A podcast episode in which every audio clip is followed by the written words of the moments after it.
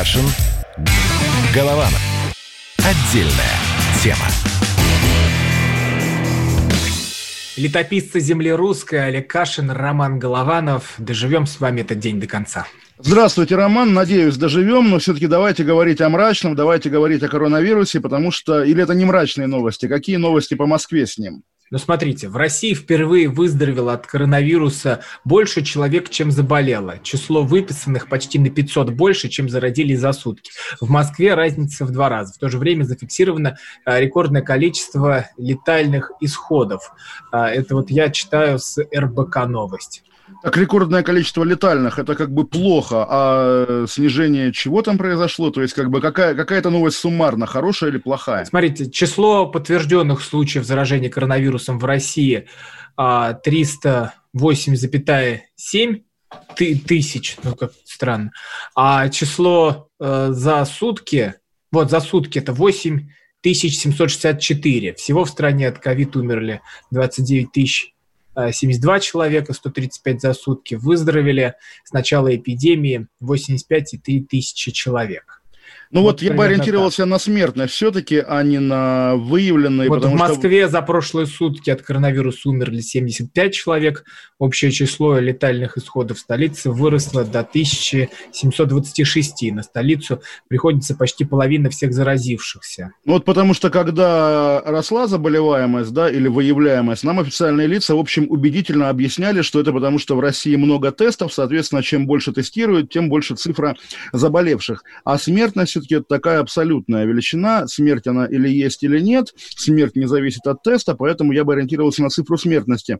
Вчера я хотел бы обратить внимание всех, наверное, издание «Медиазона», известное и, в общем, уважаемое, не знаю, как вами, Роман, но мной точно, «Зона.медиа», э, интересную вещь сделала, а именно проанализировала список, такой есть список, интересная кар карта памяти, он называется, знаете, наверное, да, когда, причем это не какая-то подпольная прокламация, да, это реально Новости его анонсировала, когда он запускался, сами врачи э, собирают как бы сведения о тех врачах, которые умерли от коронавируса. И, значит, журналисты медиазоны проанализировали этот список, он доступен, он на сайте, э, на бесплатной платформе на какой-то, проверили, где могли, и установили, на самом деле, шокирующую, по-моему, вещь, а именно, что в России от коронавируса погибло не меньше 186 врачей. Э, это как бы цифра не шокирующая, наверное, но при этом смертность среди среди врачей, именно среди врачей, в России в 16 раз выше, чем в других странах. Вот здесь как раз тоже такой буквально уже философский вопрос. Почему в России врачей умирает настолько больше, чем где бы то ни было? Что это значит? У нас врачи в каких-то особых адских условиях работают? Или же у нас э, просто занижается официальная статистика? Понятно, что любое официальное лицо скажет, что нет-нет, статистика честная, и ни вы, ни я возразить ему не сможете. Но при этом также мы понимаем, что ну, вся наша привычка, наверное, многолетняя российская, да, ну, не располагает к доверию к официальной статистике. И вот такие примеры, когда, ого, оказывается, у нас врачи умирают в 16 раз чаще, чем врачи за границей, это, на самом деле, впечатляет, это, это влияет на восприятие. Еще раз я подчеркну, это не разговор о медицине, не разговор о статистике, это разговор о том, как мы это воспринимаем. Когда только что отгремел дагестанский скандал, э, вдруг выяснилось, что врачей там, оказывается, умерло в два раза больше, чем официальная цифра вообще умерших от ковида. Почему так? Можно, можно предположить, что э, с этими цифрами власти на уровне регионов, например, играют, да, в ту или в другую сторону. Поэтому здесь говорить о том, вот что-то выровнялось, что-то упало, что-то возросло, наверное, да, наверное, самое объективное, это вот, да, полная статистика смертности, но тоже вот, Роман, я сейчас, конечно, паникую, паранойю развожу и так далее, наверное, можно будет всерьез как-то говорить о том, а вот сколько умерло на самом деле через годик, наверное, когда окажется, допустим, да, что абонентов Билайна почему-то стало ну, там, на 10% меньше. Как в Китае подсчитывали, да, вот, то же самое, то же самое здесь, потому что, ну, тоже умер человек без родственников, без, там, без семьи и так далее, он не попал вообще никуда, не записали, почему нет? У нас, извините, тоже я жуткую вещь скажу, был же опыт, когда потери в Донбассе сознательно скрывали, и даже на уровне семей, когда журналисты звонят жене, вдове погибшего, а она говорит, нет, нет, все нормально, он жив. И говорили тогда, что на условиях молчания люди получают, семьи получают денежную помощь. Всякое бывает, и вот в этой гнетущей атмосфере недоверия нам приходится жить. Ой, Олег, как-то вы все мрачно и страшно описываете. Ну, Надеюсь, то, тоже на самом такая... деле не так привычка вас пугать, но на самом деле, да, Роман, я тоже не готов настаивать на, в этом смысле своей правоте, просто, ну, что называется, то, что мы наблюдаем сейчас, оно же накладывается на все предыдущие истории, все предыдущие эпизоды, когда, ну, у нас власть умеет и неоднократно делала это, когда вот плохая новость, да, лучше ее подавать по чуть-чуть. Вот когда Суперджет сгорел, вначале сообщили, спасли столько-то пассажиров, ого, почти всех. Потом погибло там пять человек, ну, пять, ладно, жалко, конечно, но не 105, потом 6, потом 7 и так далее. Ну, в общем, как-то умеют резать хвост кошки по частям. Потом, когда завтра, да, окажется, что Financial Times и New York Times были правы, что делать? Ведь тоже ведь это проблема, когда наша официальная власть ругается с западной прессой с тремя изданиями, с тремя из миллиона изданий. Ощущение такое, как будто бы все дело в этих трех заметках, включая заметку в Блумберге на тему того, что как, э, почему русские так мало умирают. Как будто бы дело в трех заметках, как будто бы если мы их опровергнем, запретим, там что-нибудь с ними сделаем, все, все исправится, да, и люди будут верить статистике Московского Депздрава, Федерального Минздрава и так далее. Нет же, недоверие, оно копилось годами, десятилетиями, поэтому сейчас расхлебываем то, что имели в предыдущие годы. ВОЗ сообщила о 106 тысячах новых случаев COVID-19 в мире за прошедшие сутки. Это самое большое количество заболевших за один день с начала пандемии. А по странам там нету? По, по странам... Директор ВОЗ. Я по, вот сейчас ищу, где это будет по странам. Вот ситуация в мире, ситуация в мире. Лидером по числу зараженных а, по данным университета Хопкинса остаются США, где количество выявленных зараженных перешагнуло отметку 1,53 миллиона человек.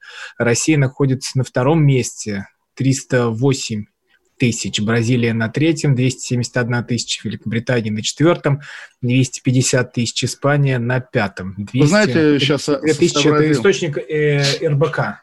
Видели, Роман, по-моему, даже сегодня Дональд Трамп написал у себя в Твиттере, что хочет провести саммит большой семерки у себя на ранчо в Кэмп-Дэвиде, или даже двадцатки, не помню. Но, конечно, сейчас нужна какая-нибудь новая большая семерка вот в странах, где самая большая заболеваемость ковидом. Вот пускай собираются вместе Америка, Россия, Великобритания, и там заодно решают, заодно поделят Украину. У нас же сегодня годовщина Зеленского у власти.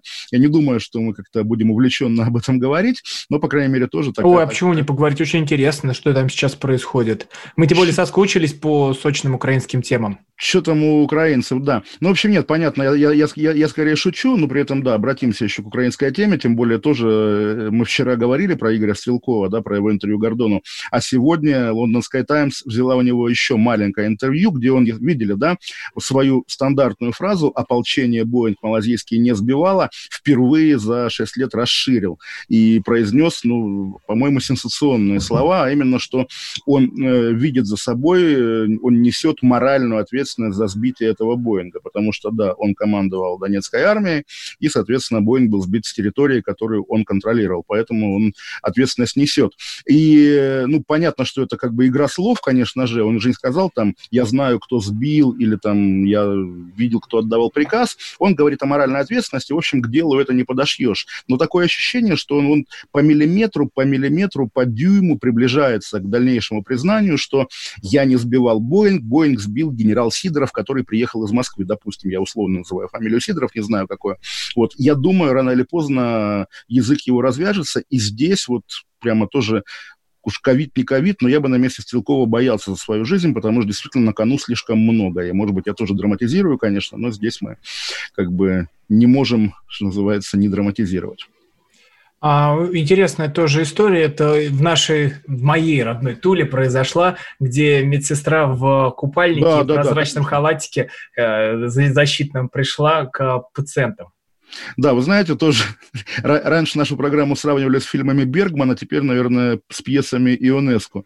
Стрелков говорит про Боинг. Кстати, у нас там голая медсестра. Но про медсестру, правда, прикольно. И депутат Валуев, вы видели, очень душевно высказался, что видеть голую женщину, когда ты лежишь в реанимации, это вот то, что может побудить тебя, побудить тебя э, хотеть жить. Это на самом деле правильно, и дураки те, кто хотят ее наказать, конечно, ну понятно. Уже что... наказали. Ну, уже наказали, но вообще безобразие тоже вот это наша вечная, причем неизбывная и в советские, и в досоветские, и постсоветские годы унтерпришибеевщина, да, когда инструкция оказывается сильнее человека, ну, это, в общем, зря. Вот я, я тоже, там, понятно, не в смысле я тычу пальцем и указываю россиянам, что они должны вести себя как, как, англичане. Представляю себе такую историю в Англии, где потом эта девушка делается национальным героем, про нее снимают сериал, который набирает там какие-то адские просмотры на Netflix, условно говоря. Вот. И вообще, как бы, еще потом про нее снимают мультик «Свинка Пепа». Ну, на самом деле, надо проще к таким вещам относиться. Тем более, она же не голая была, она была в купальнике, и на купальник был надет прозрачный халат. В общем, ничего особо порнографического в этом нет. А еще такая штука на Мэше была выложена, где стоит... Ой, да, э, у нас масочный, у нас масочный. Это? Да, да, да, да, да. Это гениально совершенно. Причем тоже, поскольку человек в маске, понятно, что бабка, как бы, да, но при этом. Тоже... у нее маска-то спущена на подбородок? Да, да, да. Но лица все равно видео размытое, и люди шутят, наверное, это губернатор Беглов, потому что он обычно как-то так одевается, у него масочные вечно. Ну, в общем, да, у нас масочный. Давайте это будет девиз нашей программы. А, ну, там вообще как-то все было ужасно. Мне даже немножко страшно стало. Не, ну, это, конечно, конечно, безумие. Вот рост психических заболеваний – это тоже такая боковая тема, которую никто особенно не обсуждает, но она, конечно, есть, и она заслуживает внимания. Вернемся к вам сразу после паузы. Мы уже про Стрелкова закинули удочку, а у нас да, еще год Зеленского. Да? Год Зеленского. Кашин Голованов. Вернемся к вам после паузы. Кашин. Голованов. Отдельная тема. Рубль падает. Цены растут. Нефть дешевеет. Бензин дорожает. Кажется, что наступает нелегкое время. Но так ли все плохо? Мы не паникуем. Потому что у нас есть экономисты Михаил Делягин и Никита Кричевский – по будням в 5 вечера они разбираются в мировых трендах и строят прогнозы. «Час экономики» на радио «Комсомольская правда». Для тех, кто живет настоящим и смотрит в будущее. Кашин. Голованов. Отдельная тема. Везучий и хитрый, но этого мало. Итоги первого года Зеленского в цифрах, фактах и через Кашина Голованова вы узнаете. Ну, не знаю, везучий хитрый этого мало, а что еще нужно? То тоже я на самом деле не в смысле там хочу выступать как поклонник Зеленского, мне, я не раз говорил, в общем, плевать на Украину, ее будущее политическое. Но вот эти наши российские восторги, ах, у него ничего не получилось, по-моему, они главное, э, что, что происходит сегодня вокруг него. И когда я, там, не знаю, от официальных лиц, сегодня даже было заявление МИДа российского на эту тему, да, что у Зеленского ничего не получилось, теми же словами о нем пишет, э, допустим, Аркадий Бабченко, вот старые такие фанаты Порошенко. И начинаешь думать, что это? Это смыкаются между собой крайности Россия и Бабченко, или уже Бабченко и другие украинские ультрапатриоты работают на Кремль, работают на ФСБ. Я легко поверю в то и в другое. Ну, давайте по главным пунктам пройдем. А, это, во-первых, война в Донбассе, которая развязана и которая не прекратилась, и Зеленский, как э, русский человек, как человек э, Востока, э, должен был хотя бы что-то там сделать. Он, в смысле еврей, да? А, в смысле, он тот, кто снял сериал «Сваты», тот, а, кто его да, выпустил, да. и тот, кто, когда говорил там про кочугуры, тогда никто не понимал, про кочугуры украинские или кочугуры российские, потому что там два села, насколько я помню, рядом есть, и отличаются качугуры и кучугуры. И вот сколько ты не крути. Как Донецк и Донецк. Понимаете, Роман, прекрасно, да, эти вот два российских села, не от, русско-украинских села неотличимы друг от друга. Но если мы возьмем город Омск и город Львов, интуитивно понятно, что между ними есть разница. Да даже если взять Кучугуры и Львов, там есть разница. Да, разу, разумеется. Поэтому, конечно, вот еще раз там погрозим кулаком в прошлое Борису Николаевичу нашему за то, что он в Беловежской пуще согласился на разделение Советского Союза именно по этим условным, абсолютно ничего не значащим большевистским границам. Естественно, главная драма Украины, без которой она могла бы прекрасно уже процветать давно и быть новой Польшей, ровно в том, что ей прирезали слишком много неукраинских земель. Вот, собственно, и все. Отсюда проблема 2014 года, отсюда война. Зеленский, конечно, эту проблему решить не в состоянии, тем более в одиночку. Вы как-то лихо говорите, а вот он не решил. А простите, а второго президента вот в этой полосе препятствий нету, Владимира Путина. То есть, как бы это игра, в которой играют двое, очевидно. Да какой двое? О чем вы говорите? Там за Украину играют другие люди. Там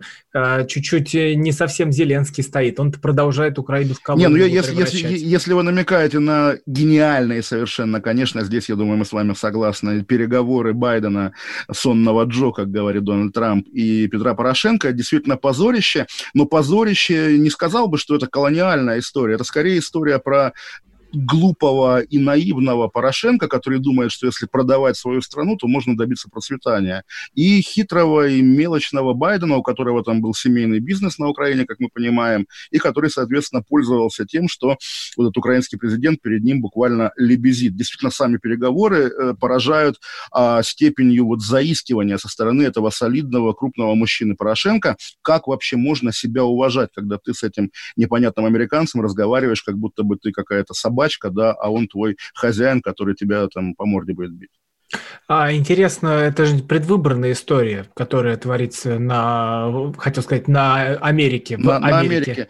Не, ну опять же, здесь я соглашусь с э, Валентином Богдановым, журналистом, который, э, живя, работая в Америке, пишет, не, не ждите, что будет большой скандал, американцам на Украину плевать, и эти выборы чисто про американскую экономику. И, в общем, он оказался прав. Я сегодня только отследил, что Вашингтон-Пост написали, что за этой провокацией стоит Россия, официальная Россия, и, соответственно, на нее не нужно обращать внимание. Видимо, так и будет. Порошенко, который сегодня заявил, что э, это аудио смонтировано, сфальсифицировано, ну, понятно, его объяснение уже ни, никого не интересует. А Зеленский сегодняшний, довольно симпатичная его пресс-конференция на этой лужайке, уж не знаю где, куда, между прочим, с охраной пришел известный нам Дмитрий Гордон э, после, после истории с Поклонской и Стрелковым, он, соответственно, ходит с охраной. Ну и, в общем, да, понятно, что вот тот яркий, абсолютно взрывной и уже навсегда оставшийся в истории эпизод годичной давности, когда простой еврейско-русский мальчик из откуда-то там, да, с нуля из артистов сделался за полгода президентом гигантской страны европейской,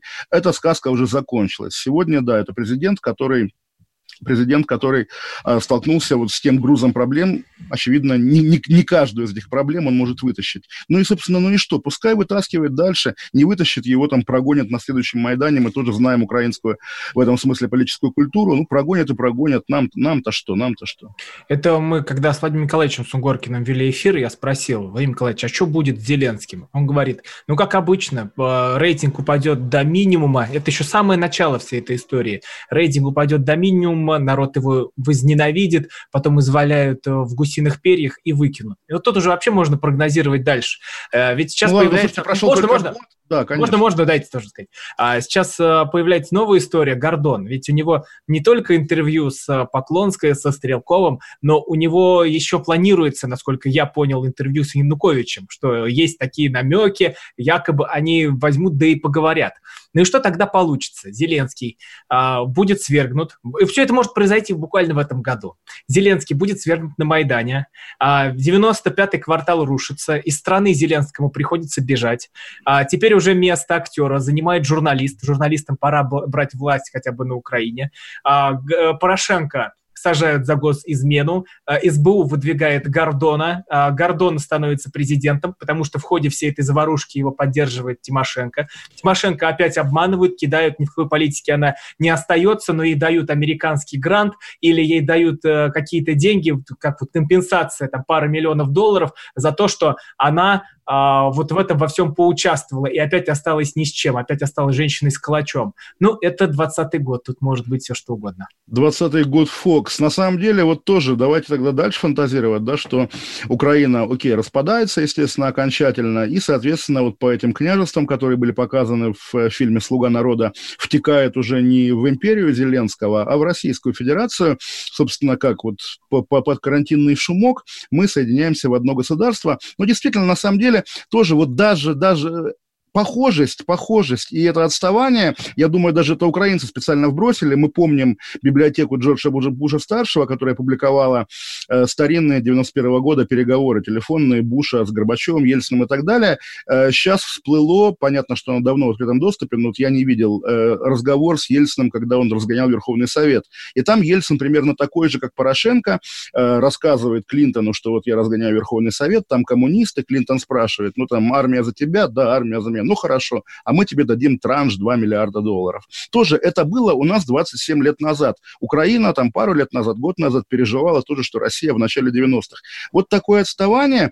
И да, вот я, собственно, тоже, понятно, что тот еще политолог, но в отличие от Владимира Николаевича, который обещает Зеленскому скорое, скорое крушение, я как раз склонен думать, что нет-нет, это вот такой Путин, которого тоже всерьез не воспринимали в 99-2000 году, а он как-то, как-то, как-то закрепился и еще всем показал, что он на самом деле значит. И представить себе, как через 20 лет Зеленский меняет Конституцию Украины, первый украинский космонавт, уж не знаю кто, но там есть, наверное, какие-то украинцы, которые летали в космос, говорит, а давайте обнулим Зеленскому президентские сроки, соответственно, вот вносит в Конституцию поправки о том, что человек труда, историческая память о Бандере и так далее. В общем, все будет хорошо, все будет как у нас, и когда-нибудь мы синхронизируемся и воссоединимся.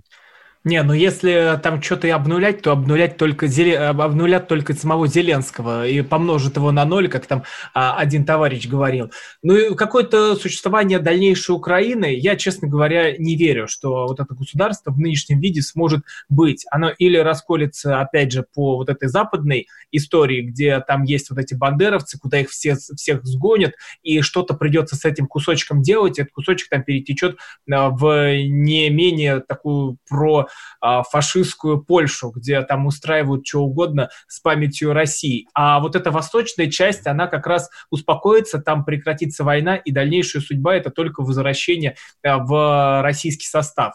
А, только такое, такая судьба уготована Украине, что да, вот в нынешнем виде вообще как Украина она существовать не будет.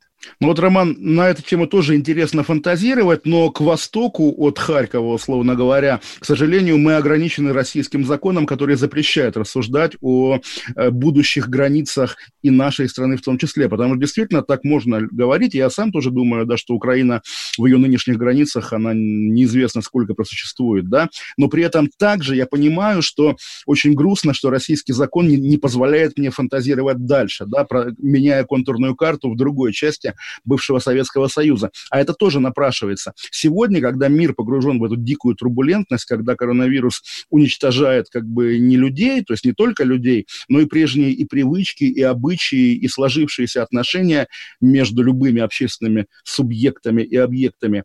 Поручиться за будущее в том, в том виде, в каком оно э, виделось еще три месяца назад, уже невозможно. Поэтому так можно говорить, да, наверное, если бы не вот это мировое потрясение, наверное, Украина развивалась бы так-то и так-то. А сейчас мировое потрясение, оно на то и мировое, что влияет на все страны, на, на будущность любых стран. Вот шутки шутками, мы тоже вчера там как-то политологически рассуждали, там Мишустин, Собянин и так далее, а вдруг это вообще не имеет значения? Это вот как э, рассматривать расстановку членов Политбюро на Мавзолее, там, за пять лет до, собственно, до Беловежской пущи. Ну, стоят они вот так, а будут стоять вот так. А какая разница, если послезавтра э, пьяные, так сказать, руководители трех республик подпишут бумагу, что страны больше нет. Ну, как так.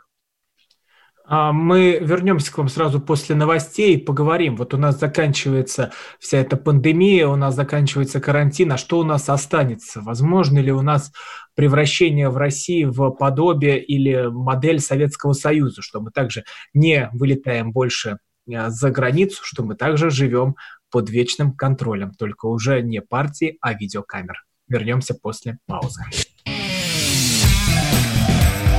Каша. Голова. Отдельная тема. Мы делаем радио для тех, кто хочет быть в курсе всех событий и ценит свое время. Специально для тебя мы создали новый сайт радиокп.ру. Радиокп.ру. Подкасты, видеотрансляции студии, текстовые версии лучших программ. Слушай, смотри, читай – Политика, экономика, бизнес, технологии, наука. Все новости, все темы, все точки зрения на новом сайте радиокп.ру Кашин. Голованов. Отдельная тема успел? Продолжаем, но начинаем писать уже свою летопись. Крашен Голованов с вами. Олег, э, вот э, сейчас у нас есть ограничение, такой вот э, железный занавес, но он не только у нас, но и по всему миру работает. А если, давайте пофантазируем, у нас возможно возвращение второго Советского Союза?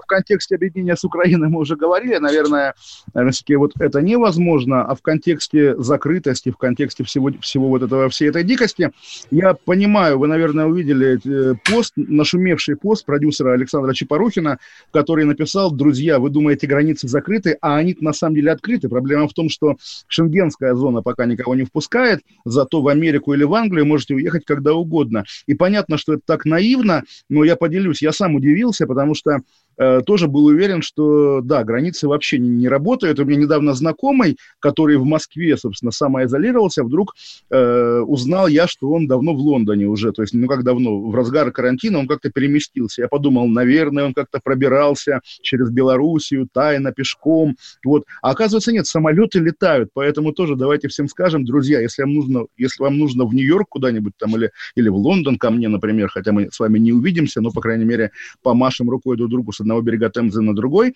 э, приезжайте. Естественно, ехать можно, границы, некоторые границы открыты. В контексте возрождения вот этого, понятно, помимо прочего, цифрового ГУЛАГа, сегодня еще интересные и тревожные новости, которые, я думаю, вас, Роман, не шокируют, но меня прям напрягают довольно серьезно. Я имею в виду, э, с одной стороны, блокировку некоторых российских э, медийных аккаунтов в Ютубе, а с другой стороны, реакцию российских каких-то официальных и полуофициальных лиц. То есть речь идет о блокировке крымского телеканала, канала, естественно, поскольку Крым наш только для нас, а для Ютуба он э, не наш, к сожалению, да. А, NewsFront, по-моему, еще какие-то донбасские, значит, каналы, вот их заблокировали, и, соответственно, в России раздаются голоса. Это что же? Значит, вот американцы нам диктуют, что смотреть, что нет, а давайте-ка мы запретим YouTube. Вот э, конкретно запре- запрещение Ютуба я безумно боюсь, потому что так прекрасно понимаю, даже мы с вами, для многих из тех, кто нас смотрит и слушает, люди из Ютуба, а не из радио радиоприемника, потому что сейчас, конечно, это главный телеканал, и слава богу, что не под контролем цензуры, не под контролем тех людей, которые позвонят из Кремля и наорут. Дай бог, чтобы как бы так продолжалось. Не, Олег, не переживайте, YouTube у нас никто не запретит, но то, что случилось с отдельными каналами, это просто ужас. Вот как они? NewsFront, ANNA News, Крым 24. Это что за ну, каналы? Где, ну подождите, дайте сейчас сможем ответить. Это те каналы, где собрана, например, хроника войны. Это вот, вот это настоящая летопись, NewsFront. Вот эти фронтовые заметки того, что происходило в Донбассе. Все это утеряно, все это просто уничтожено. Вот этого всего, увы, больше нет. Но я надеюсь, что удастся восстановить, что вот тот, кто это заблокировал, все же сможет одуматься, удастся договориться, потому что вплоть до судов нужно идти и разбираться, чтобы вот это вот самое ценное, самое важное, там вот эта хроника, экономика а, была восстановлена. Потому что, что, мож, что мы видим, э, что можно, оказывается, взять и вырезать куски из истории. Мы думали, ага, брось в интернет, и ничего у тебя оттуда не выпилят. А нет, оказывается, могут взять и выпилить, если у тебя исходники не сохранились. Вот вы, Роман, по бумажке прочитали название этих очень важных каналов, которые, наверное, вы каждое утро начинали с просмотра NewsFront а или ANNA News. Нет, э... я, я просто прочитал э, количество просмотров. Я вот. хотел зачитать, что смотрят, э, что канал существовал более пяти лет, имел 4, 4, 450 тысяч подписчиков. Хорошо, но напом, напомним друг другу, да, что всего два, два года назад Роскомнадзор своим ломиком, слава богу, тупым ломиком и не очень хорошо, но пытался расфигачить буквально Телеграм, да, уникальную, в общем, тоже экосистему, где есть и каналы, э, отдельные медиа буквально, да, и мессенджеры, общения между людьми. Российское государство тоже умеет и любит блокировать много всего. Половина сайтов, которые, понятно, тоже на любителя, там, не знаю, Каспаров.ру, или Гранеру уже много лет недоступны, доступны только через VPN. И понятно, что людей, желающих что-нибудь заблокировать и запретить, в России много. А также в России много, тоже такой интересный момент, поскольку очень часто все наши разговоры о возвышенном упираются, Роман, э, в то, что люди сидят на каких-то позициях, заинтересованные только в деньгах, интересующиеся только, только деньгами. Я всерьез думаю, что где-то вот опять же около властных кругах медийных есть желающие получить какой-нибудь миллиардик на создание российского правильного патриотического Ютуба. И когда я слышу эти истерики, ах, нам американцы диктуют, значит, что смотреть, я понимаю, что за этим стоит желание распилить опять опять же, какой-нибудь бюджет на создание российской аналогичной платформы. В России, в России были платформы, сопоставимые с американцами. В лучшие годы, извините, когда в Европе такого не было, а, весь мир пользовался Гуглом, у нас был Яндекс. Весь мир пользовался там почтой на Яху, у нас был Mail.ru. Весь мир на Фейсбуке, у нас ВКонтакте. Сейчас это тоже остается, но очень померкло с тех пор, когда государство так или иначе захватило контроль и над Яндексом, и над ВКонтактом, и над Mail.ru. Когда оно вмешивается в этот мир, делается хуже. Поэтому, поэтому понятно, что э, наивно было бы призывать их, ах, не запрещайте. Но понятно, что если кто-то всерьез думает, что государственное вмешательство придет к рассвету вот этого вашего ньюсфронта, нет, погибнет все. Эти люди ломают все, они косорукие, Роман. Олег, никто не призывает никого никуда вмешиваться. Требуют, чтобы взяли и а, разблокировали те каналы, которые были уничтожены на той свободной платформе. Никакого российского YouTube создавать не нужно, потому что есть Рутюб. Если вы хотите им заниматься, идите туда и загружайте. Но вели ребята по канал на YouTube. Там э, потрясающий журналист-документалист Максим Фадеев, кто оттуда доставал просто что-то невообразимое, какие-то хроники, которых не было ни у кого, как битва за, за аэропорт а, в Донецке, как э, те э, бойни, которые там творились в 2014 году. Вот говорите, смотрели, не смотрели? Конечно, смотрели. Конечно, все это видели. А теперь вот это все взяли и заблокировали. Это хроника, я не знаю, но надеюсь, что она сохранилась хотя бы а, в виде исходников. Создавать э, свой какой-то российский YouTube это не нужно. Лезть куда-то вмешиваться с государством не нужно. Но нужно просто взять и разблокировать. Вот Я не, оправ... не оправдываю совершенно блокировки. Естественно, американские эти корпорации, Facebook и Google часто ведут себя довольно по-свински. Безусловно, безусловно, безусловно. Здесь вопросов нет.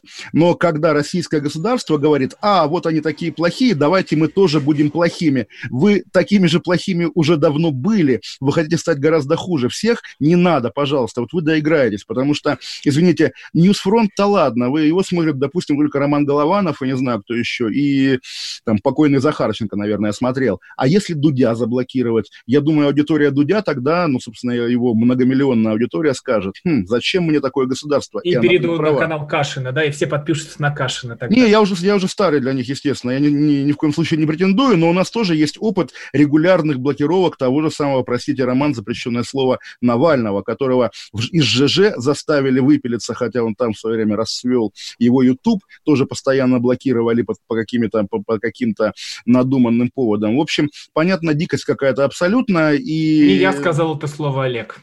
Ну, к сожалению, да, тоже я даже извинился перед вами.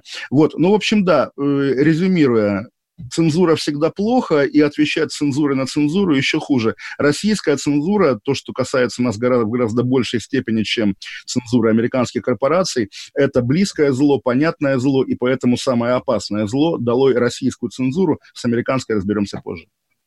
А, по Навальному не буду ничего говорить. А я тоже, у меня, у меня мораторий, у меня мораторий. На зло вам просто сегодня не буду говорить, хотя есть что сказать, эти козыри приберегу на потом. Как-нибудь бомбану. Хорошо, хорошо, как, хорошо. Как по Воронежу и Лондону. Хорошо. А, так что, если мы уж продолжаем Советский А если продолжаем, обсуждать. Э, а я как раз хотел про интернет еще, две минутки буквально. В Советском Роман... Союзе был интернет? Ну, я думаю, был бы, если бы Советский Союз в Горбачевском виде дотянул до рассвета мирового интернета, и советские доткомы при НИИ каких-нибудь или при центрах НТТМ были бы. То есть там тот же Ходорковский молодой сидел бы у себя в подвальчике на Новослободской и создавал бы какой-нибудь стартап. Нормально бы все было, ничего страшного.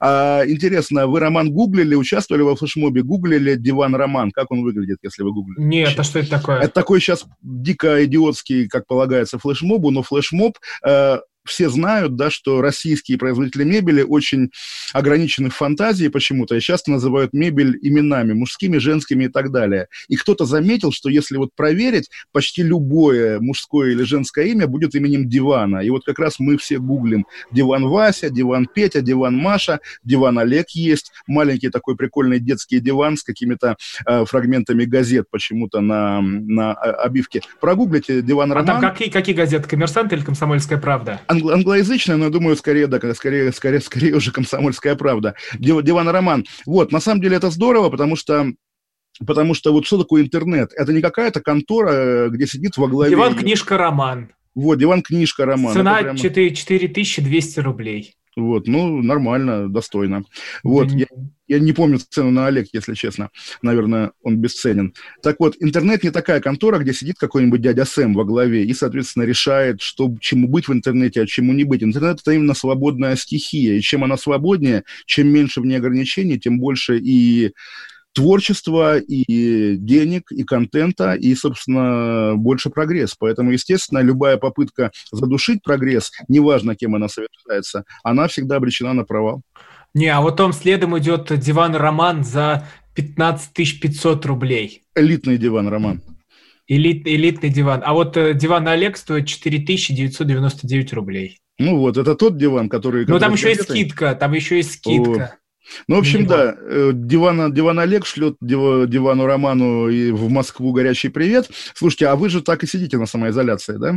А, ну, пока еще да, но я все хочу уже перебраться в лес. А когда будет студия «Комсомольская правда» открыта? Ее же можно открыть. Она, да можно, можно, я просто сам туда не хочу ехать. А, вот, это как мы вчера обсуждали, что люди сами расхотят ходить на работу. Не, можно ехать-то, в чем вообще проблема да, ноль. Приезжай, может... там Никита Кричевский ведет из студии программу, там, с Лешей Ивановым. Но я не еду, потому что, а, во-первых, а, а зачем, а во-вторых, а вдруг я какую-нибудь дрянь подхвачу и что в этом, вот. умирать ради вас, что ли? Да нет, конечно. Лучше тут посижу, выживу ради вас тоже. Каша. Голова. Отдельная тема. Настоящие люди. Настоящая музыка. Настоящие новости. Радио «Комсомольская правда». Радио про настоящее.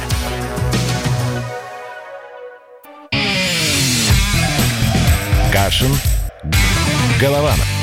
Отдельная тема летописцы земли русской Олег Кашин, Роман Голованов. Вот меня буквально просят у вас спросить, куда а в Британии дели премьера Бориса Джонсона. Говорят, что он потерялся. Вы знаете, сегодня у нас среда, да?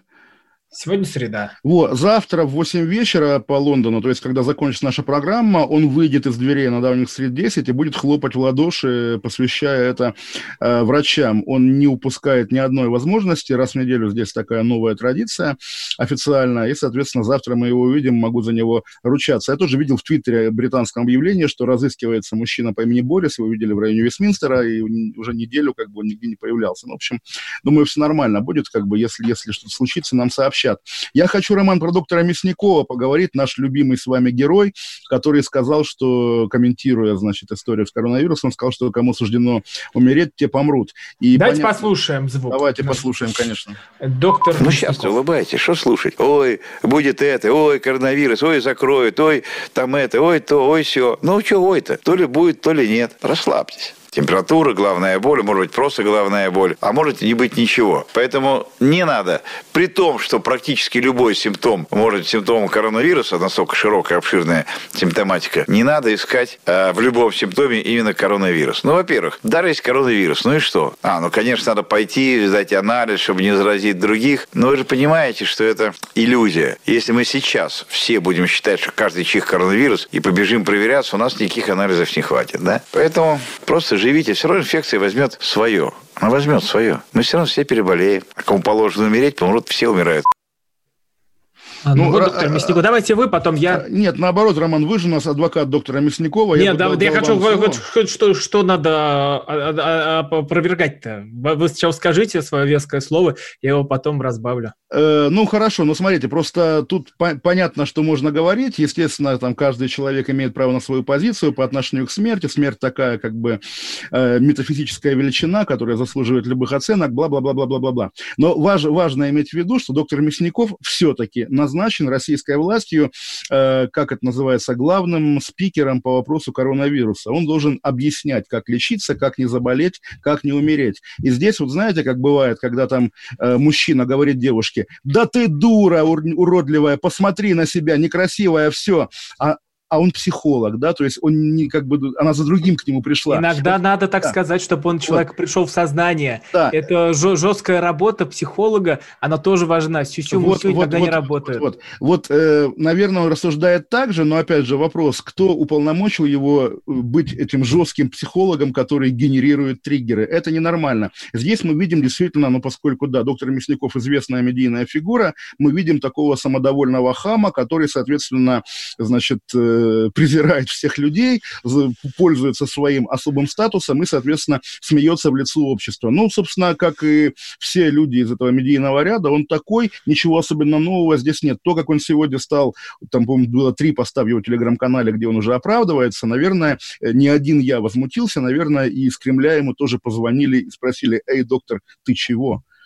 Тут э, история-то вы говорите, кто его уполномочил, что вот он сказал. Во-первых, это э, 49 секунд из э, стрима, который идет там час-полтора, где идет речь и о том, как лечиться от коронавируса, и о том, что делать. Но вы сами понимаете, что люди уже просто сходят с ума. Вот вы видели, у нас масочный, у нас масочный, когда просто взрывается мозг. Число психоза и число а, тех, кто уже неадекватно на это все реагирует, оно просто зашкаливает. Надо а, объяснять людям, что, ребята, все, этот вирус, он навсегда с нами. Это и сказал доктор Мясников. Вы каждый чих э, уже начинаете записывать симптомы коронавируса. А это что, неправда? Люди и так э, думают, что если у меня заболело горло, все, у меня корона. Это уже новая фобия, она у нас всех.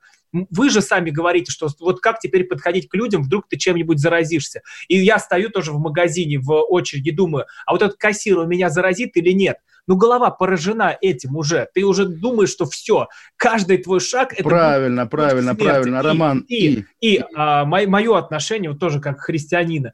Ну, смотрите, вот э, что, что сейчас скажу такую страшную фашистскую вещь. В конце это, мы все умрем. Так. В конце мы все умрем. Вот каждый, кто нас сейчас слушает, я вам рассказываю финал вашей жизни. Вы умрете. Я умру, Олег умрет. И от этого не спастись. Но это жизнь не только земная, а дальше у нас будет жизнь вечная, жизнь с Богом. Роман, прекрасно, но еще раз скажу, пускай доктор Мясников создает, там, не знаю, YouTube-канал «Слово пастыря», рассказывает о смерти с точки зрения христианства, или наоборот, создает какой-нибудь медиа для ковид-диссидентов и объясняет, что коронавирус не так страшен. Еще раз, его буквально там, Какие не знаю, кто... ковид-диссиденты? Что? Ну, а кто? Он, там, он, там также... он, он, начинал, а потом, он, а потом начинал там идет карантин... История начинал карантин с того, что вирус не опасен, да, он, собственно, был одним из тех, кто отвергал опасность, а потом немножко переобулся. Ну, собственно, тоже, как бывает с людьми в этой социальной группе. Еще раз, этот человек должен успокаивать общество, объяснять ему, как избежать заболевания и так далее. А когда вы говорите, ну, там же было еще три часа объяснений, сейчас мы, да, живем в такую эпоху, в эпоху мессенджеров, социальных сетей, ТикТока пресловутого. Олег, тогда лучше молчать, да? Лучше молчать, Нет. чтобы вы не возмущались. Вот лучше, во-первых, роман не перебивать. Извините. Потому что, да, потому что так-то речь, любая речь, там, статья, вот наше выступление по радио, да, должна быть выстроена так в наше суровое и быстрое время, чтобы ее можно было бы порезать на твиты и публиковать без потери смысла. Все эти разговоры, ах, вырвали из контекста. Никто не обязан быть в курсе вашего контекста. Никто не обязан смотреть там те стримы, где вы появляетесь зачем-то. Тоже вопрос, почему Мясникова нету там, не знаю где, с людьми, которые, с врачами, которые орут, что им не доплачивают? Почему его нет с людьми, которые болеют, умирают? Он постоянно где-то в гламуре, где-то где в медиа, где-то в телевизоре, причем даже не на всех каналах, потому что он, там, на Первом канале его не бывает практически, да, вот потому что там немножко кон- конкуренция. Странная фигура для такой объединяющей позиции, объединяющей должности. И, если честно, ну, хотя бы Рошаля позвали бы, он, по крайней мере, более такой универсальный. Или там Чулпан Хаматову, который все любят. А то Мясников, у которого, да, половина аудитории – это те, те, кого называют называете хейтерами, обвиняете в травле Мясникова. Да, обвиняю, обвиняю в травле Мясникова, потому что тут уже идет, откровенно говоря, слежка. Где что скажи, все это сразу вывернуть нужно до ужаса. Там, там Роман, же дальше, а, дальше... А, а еще, знаете, за Путиным слежка идет. Что Путин сказал там в понедельник, во вторник? Это, это тоже нормально ужас. для публичной да, фигуры, понимаете? Да, да, да. Я и, я и говорю, что это, это нормально, но не нормально, когда это уже превращается в какой-то маразм. То, что бы ты ни сказал, ты превращаешься в какую-то гадину. И уже не важно, что ты будешь говорить. Да, а если бы мы этого не замечали, вы бы мне тоже говорили, вот, Олег, вы игнорируете доктора Мясникова он здравые вещи говорит. Как же быть? В смысле? Я вас в чем-то обвинял когда-либо? Нет.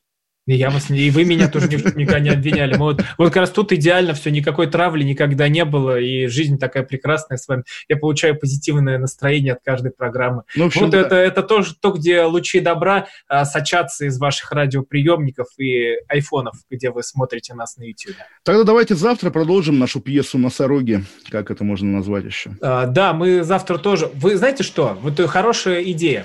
Вы оставляйте нам на YouTube комментарии, может быть, истории, которые вы хотите хотели бы, чтобы мы обсудили. Вот подкиньте нам интересных, сочных тем для разговора, потому что они часто и рождаются там, в сетях. А еще у нас есть телеграм-каналы Голованов, Кашин, и туда тоже нужно переходить и подписываться обязательно. Олег, да, все, как просили, все сделал. Спасибо. Эх, Роман, Роман.